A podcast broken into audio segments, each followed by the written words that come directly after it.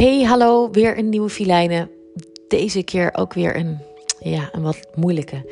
Ehm, ik heb het woord gericht tot moeders met een heel ernstig ziek kind. Lieve heldin, want dat vind ik je, een heldin. Iedere dag moet je weer zien hoe jouw liefste, mooiste en rijkste bezit wordt aangetast. Hoe de leeuwen vechten om jouw jong. Hoe de ziekte steeds meer grip krijgt op jouw kind. Je zou er werkelijk alles voor over hebben om hem weer gezond en gelukkig rond te zien rennen. Je zou je leven geven zonder aarzeling. Jij bent de moeder van een heel ziek kind. En dat is in mijn beleving de zwaarste taak die een vrouw ooit in haar leven voorgeschoteld krijgt. Ongevraagd en ongewenst, zomaar.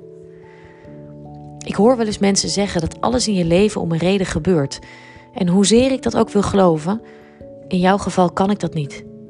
Want welke les moet jij dan leren? Welke verrijking krijg je straks als beloning? Welke piek gaat volgen na dit immens diepe dal? Ik kan het je niet zeggen. En hoe graag ik je ook zou willen helpen, hoe lief ik je ook zou willen troosten, ik sta aan de kant en ik kijk ernaar. Maar jij bent sterk. Zo onmenselijk sterk. Ik heb je ogen gezien, gevuld met tranen, heel even maar. Daarna weer die verbeten blik, verschuild achter je liefste moederlach. Voor hem, want jij bent zijn veiligheid en dat weet je. Jij bent zijn vangnet en dat mag niet scheuren. Jij bent het antwoord op zijn vragen. Jij bent zijn glimlach als hij het echt even niet meer kan. Jij bent zijn moeder, dus zijn alles. En jij blijft vechten voor zijn bestaan, voor zijn gezond bestaan. En ik kan af en toe mijn kids wel achter het behang plakken.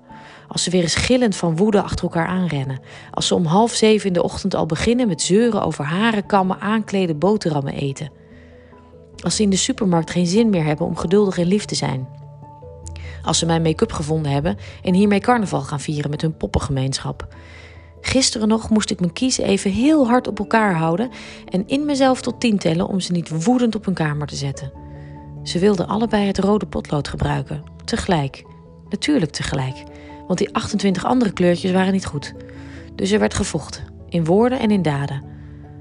En allemaal namen we even een time-out. En in die time-out lees ik in een tijdschrift jouw verhaal. Met tranen in mijn ogen besef ik dat jij graag met mij zou willen ruilen. Wat maken die tien boze minuten nou uit? Wat kan het schelen als de kinderen even moe zijn, of zeurderig, of gewoon luidruchtig? Ze zijn gezond. Ze kunnen schreeuwen, ze kunnen hangen, ze kunnen ruzie maken. Dingen die voor mij vervelend zijn en voor jou slechts kenmerken uit een mooi verleden.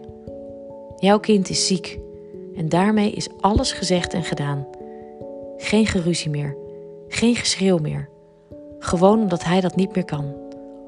De les die jij zou moeten leren, heb ik nog altijd niet gevonden. Maar door jouw leven heb ik geleerd mijn kinderen lief te hebben. In alles wat ze doen. Een liefdevolle en dankbare groet, Filijnen.